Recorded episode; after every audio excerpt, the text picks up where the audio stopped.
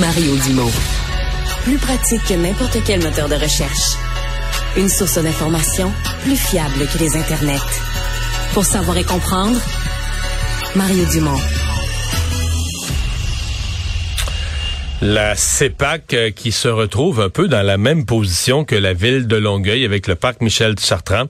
Euh, je parle de, surpopulation de chevreuils. On parle de la même région, là, toujours en Montérégie, euh, qui est une des régions là, avec l'Estrie où il y a surpopulation de chevreuils, en tout cas documentée selon les documents officiels du gouvernement. Et là, euh, c'est donc le parc du Mont-Saint-Bruno et le parc des îles de Boucherville où on parle d'abattre des centaines de bêtes pour rétablir ce qu'ils appellent l'équilibre le docteur Jean-Pierre Vaillancourt, professeur à la faculté de médecine vétérinaire de l'Université de Montréal, est avec nous.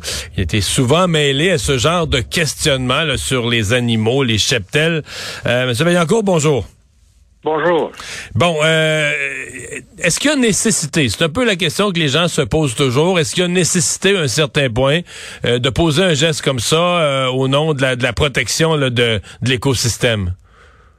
Euh, oui, absolument. Euh, là, c'est c'est plus que nécessaire, là, puis d'ailleurs, on tarde.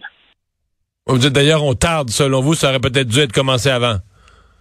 Euh, oui, oui, oui, absolument. Que voulez-vous? je comprends que les gens ne soient pas heureux, là, mais je pense que le gros problème, c'est que la, la population n'a pas été, je dirais, informée, éduquée sur euh, la réalité là, de, ce que ça prend pour euh, protéger la biodiversité là, dans des parcs.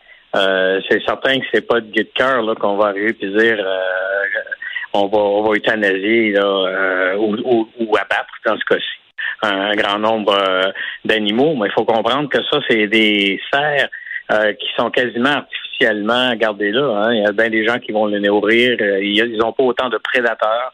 Euh, et par rapport à, ailleurs dans la nature. Alors, euh, tout ça hmm. fait en sorte qu'il faut éventuellement euh, gérer la situation. Là. Ouais. Quand, on dit l'écosystème ou protéger la, biodiversité, il se passe quoi avec un surplus de serre? C'est quoi? C'est pénurie de nourriture et donc ils broutent, ils mangent tout ce qui est tout ce qui est trouvable, donc finissent par faire quoi? Disparaître carrément certaines espèces végétales? Euh, oui, euh, ils vont définitivement avoir un impact sur la végétation. Il va également y avoir un impact sur la faune. Il euh, faut savoir également qu'il va avoir un risque augmenté euh, de, de, maladies, entre autres de parasitose. c'est comme si on prend, on parle de Michel Chantan par exemple, et ils ont énorme, ils sont infestés par des tiques. alors là, il y, a, quand même un risque non négligeable pour la population humaine également. Là. Vous venez de parler des tiques, euh, parce qu'il y a toujours eu ce rêve, là, de, de, on pourrait les déplacer, là, les capturer, les embarquer mhm. dans des convois et les amener, parce qu'on a l'impression que le Québec, c'est grand, le territoire, c'est grand, on pourrait les amener n'importe où. Je sais que ça a été expliqué plusieurs fois, mais c'est probablement ça la pédagogie. Rappelez-nous la complexité d'une telle opération et pourquoi elle n'est pas souhaitable. Ben, c'est regardez, c'est techniquement à l'époque là, on remonte à 2021 euh, pour Michel Chartrand, c'était 17 serres seulement qu'il fallait déplacer. Et c'était euh, techniquement possible s'il y avait eu un protocole qui était selon les normes du Conseil canadien de la protection des animaux. Euh, sur un nombre comme ça. Euh, quand on parle de centaines de serres, c'est à peu près impossible parce qu'on n'a pas de refuge pour le faire. Euh, il y a quand même, euh, si on déplace ces serres-là, on les met tout simplement ailleurs, euh, imaginons là qu'on est capable de les déplacer et les garder en vie, parce que ça, c'est des bêtes qui sont très sensibles. et donc, si on les déplace, on réussit à les garder en vie pour les envoyer à 100, 200 kilomètres de là, pour les mettre dans la nature, ben là, on, on transfère des animaux qui arrivent avec leur microbiote, avec leurs maladies, leurs problèmes, dans un autre cheptel de serre de Virginie ailleurs. Euh, la, fort possiblement, la majorité de ces serres-là, en dedans d'un an, vont être décédées. Euh, puis là, c'est pas de façon euh, très réjouissante. Euh, il y a un tas de complications qui sont associées. Et, déplacer des serres de Virginie, c'est une opération complexe. Vous dites s'ils survivent dans, le transport, dans le transport, ils pourraient en mourir, là. Entre autres, mais à la capture aussi. Euh, il y a, y a la, façon de, de, les déplacer. Et un coup qu'on les a déplacés quelque part, ben normalement, on doit s'assurer, surtout si c'est dans un refuge, on doit faire un suivi. alors évidemment, il y a des coûts à ça. et bon, dans notre cas, il y a deux, deux, trois ans de ça, le protocole qui avait été fourni ne respectait pas les normes canadiennes. on, était ouvert en tant que comité d'éthique à, à, ce que ça puisse se faire techniquement. Euh, encore là, on parlait d'un petit nombre. Mais quand on parle de centaines de Non, là, on parle de peut-être 3, 4, 500. Là, euh, c'est un autre affaire. c'est ben, autre affaire. en fait, regardez, euh, après ma barre, il faut réduire le cheptel. puis idéalement, ça, vous savez, ça serait de le faire avec des cages euh, qui, qui, ont un système d'alarme qui nous permettent de, d'intervenir rapidement, de minimiser le stress, puis d'euthanasier correctement les animaux, tout ça. Il voulait faire ça, Michel Chartrand. Puis d'ailleurs, on avait offert, on avait euh, accepté de leur donner un certificat, sauf que il y a des gens qui ont euh, vandalisé les cages, qui ont vandalisé les, les véhicules de la compagnie qui, qui devaient faire ça. C'est ah, pas rien là, qui vont avec la, les arbalètes. Ça, c'est, c'est loin d'être idéal, mais c'est parce qu'ils n'ont pas le choix, là, malheureusement.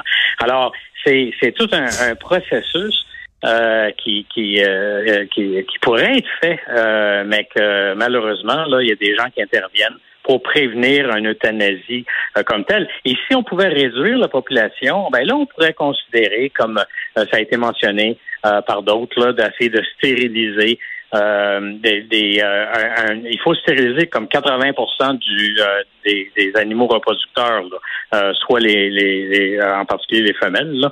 et, mais c'est une opération qui coûte très cher. ça hmm. demande un suivi.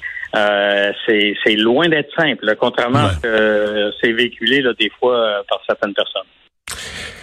J'avais entendu aussi que l'idée de les transporter, bon, essentiellement, il y, a, y, a, une partie du Québec, le sud du Québec, où il y a de la maladie de Lyme. La maladie existe avec les tiques. Puis au parc Michel Chartrand ou Mont-Saint-Bruno, ils sont dans cette zone-là. Donc si on les amène ailleurs, on amène peut-être potentiellement une nouvelle maladie. On veut surtout pas ça. Mais dans la région mmh. sud du Québec, là, on parle de l'Estrie, la Montérégie, ce sont, euh, la, la limite, la Beauce, ce sont déjà toutes des régions où quand on consulte les documents du ministère de la Faune, on est en très, très, pas juste dans les parcs ou les parcs nationaux, là, mais dans, en général dans la région, on est déjà en forte surpopulation de cerfs. On accorde aux chasseurs un deuxième permis de chasse par année pour qu'ils en tuent un de plus. On, est dans une des mesures proactives pour essayer de réduire un peu le cheptel parce qu'on est en surpopulation. Avec, dépenser des fortunes pour déplacer des bêtes dans une zone où on donne des permis de chasse en surplus parce qu'on a une surpopulation. Euh, m'a donné, pardonnez-moi, mais on, est, on serait dans l'absurde, non? Ben oui, écoutez, euh, comme, je vous dis, notre comité euh, qui devait euh, euh, regarder pour la possibilité d'émettre un certificat d'éthique. Euh, nous, on regardait pas cet aspect-là. On disait c'est techniquement possible d'en déplacer. Est-ce qu'ils sont capables de le faire selon des standards canadiens? Bon, la réponse a été non. Mais disons qu'effectivement, là, c'est pas un animal qui il faut comprendre une chose, c'est que quand on parle d'écosystème, là, l'être humain en fait partie. et donc, on a quand même un rôle à jouer. Là. Euh, et, des fois, on ne l'a pas joué euh, pour le mieux. Comme quand on s'est mis à nourrir de façon artificielle, là, comme euh, Michel Chartrand, ces animaux-là, dans un, parc périurbain où ils ont à peu près pas de prédateurs. Hein, il n'y a pas de loups qui se rendent là, essentiellement. Et, et, donc, ils sont, ils étaient nourris, très bien nourris, si on peut dire en général, parce que des fois, les gens vont donner des choses qui vont en fait leur nuire, mais il en demeure pas moins que ça a favorisé une reproduction également abusive, si on peut dire, et ce qui fait en sorte que là, on a une surpopulation avec les conséquences qu'on connaît, autant pour les animaux que pour l'environnement. Que puis là, j'inclus les voisins là qui se font manger leur haie, puis les, les, gens qui se font qui frappent des, des les accidents d'auto, les accidents d'auto, il y en a ben beaucoup là. Hein?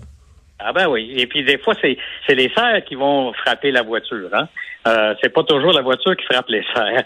Et, euh, dans les deux cas, c'est vraiment euh, euh, pénible, si je peux hmm. dire, pour tout le monde, et en particulier les serres. Là. Ouais, ouais. Mais je reviens à mon exemple, de dire, si on déplace les serres, Mais, probabilité, on va les déplacer dans une... À moins qu'on ait vraiment un sanctuaire de protection, mais sinon, on les déplace dans une région. Il y a de la, il y a de la chasse aux cerfs dans toutes les régions. Moi, je suis peut-être trop, je suis peut-être trop terre à terre, mais comme contribuable, si vous me dites que vous allez dépenser une fortune pour prendre un cerf à Longueuil puis le déplacer, mettons, dans les cantons de l'Est au mois d'août, puis qu'au mois d'octobre, il y a un chasseur qui le chasse en étant dans son bon droit, avec son permis, en étant ah tout à fait légal, c'est sûr que je vais dire, ben là, vous venez de me faire gaspiller un moyen moton d'argent, comme contribuable. Vous venez d'amener un sable qui aille se faire abattre deux mois plus tard. Euh, tu sais, si, je comprends qu'on aime, on aime ces belles bêtes-là qui ont un beau look, mais il faut garder un minimum de, de logique. Si on était, si c'était une espèce en voie d'extinction, de disparition, euh, on se sentirait une responsabilité, puis on serait prêt probablement à mettre des montants importants pour leur trouver façon de les protéger. Mais là, on n'est pas là-dedans pantoute, là. Non, puis il euh, y en a qui ont émis euh, l'idée de dire, ben, vous n'avez, comme Michel Chantal, vous n'avez qu'à faire mettre une grosse clôture et puis on va les, ils vont être protégés puis on pourra les nourrir puis tout ça. Mais euh, vous savez, des solutions simples là, euh, des fois là, c'est, plein de, de, de complexité. C'est euh, faire, par exemple, Michel Chartrand, une centaine de cerfs, vous devez mettre une clôture. La clôture doit faire plus de huit pieds parce qu'un cerf peut sauter au-dessus de huit pieds. ça doit aller en terre d'à peu près 45 centimètres. Parce qu'oubliez pas, là, vous allez amener des tonnes de nourriture, quelqu'un va devoir payer ça. Euh, ça va attirer une faune, ça va attirer des ratons laveurs, des rats, des souris, un tas d'affaires. Euh, ça prend des assurances, ça prend une surveillance parce qu'il y a quelques petits cons là, qui va vouloir sauter pour aller voir les cerfs. Il y a un tas de, détails comme ça qui fait que euh, créer, par exemple. Ouais, mais là, si vous le faites comme ça, là, euh, avec 100, je veux dire, il va en avoir moins que vous les stérilisez un par un, mais sinon, il va en avoir plus que 100 dans 20 ans, là. Effectivement, ben là, il faudrait faire ça. Puis bon, évidemment, ils ont, euh, euh, ça vit quand même pas une cinquantaine d'années, euh, et, éventuellement la population diminuerait. Mais là, on parle quand même d'investissement là. c'est au-delà du million au final là, quand on, parle de gérer ça là à, moyen et long terme c'est à moins qu'une ville ait un surplus budgétaire, je pense que c'est euh, c'est très difficile là, à, hmm. à, vendre ça comme, concept. Là. N'oublions pas, comme vous l'avez dit, là, c'est un c'est dommage. Je comprends que pour certains, ils disent que ces animaux-là sont semi-domestiqués. Ils viennent nous voir parce qu'ils n'ont pas peur de nous. Là. Euh, ça veut pas dire que c'est normal, là? Ben, on, fait partie du problème, là, parce que euh, nourrir euh, des, des, des, bêtes comme ça, c'est pas indiqué. C'est, euh, c'est, au final, ça amène des complications. alors, il faudrait d'abord être discipliné assez pour dire, regarde, on, on va pas les nourrir. Il faut qu'ils soient dépendants de la nature. À ce moment-là, la nature faut faire son travail pour avoir un certain équilibre. Mais là, ce qui arrive, c'est que les gens puis pas par mauvaise intention, euh, depuis au moins une vingtaine d'années là euh, autour de Montréal, puis sur l'île de Montréal en plus, hein, parce qu'il va y avoir un problème là aussi. Euh, ben on a on a créé des situations qui, qui ont favorisé une surpopulation, puis là ça, il est temps qu'on qu'on réagisse là pour ce qui est d'amener des loups à Longueuil comme solution, je peux je peux plus parler de ça parce que je l'ai dit une fois d'une façon très ironique en ondes et on a reçu ici on a reçu ici des, des courriels notamment d'un monsieur qui m'expliquait dans le fin détail ce que pourraient être les inconvénients et les dangers d'amener des les loups en zone urbaine. Fait que je ne fais plus cette blague. Jean-Pierre Briancourt, merci d'avoir été avec nous. Ça fait plaisir. Au revoir.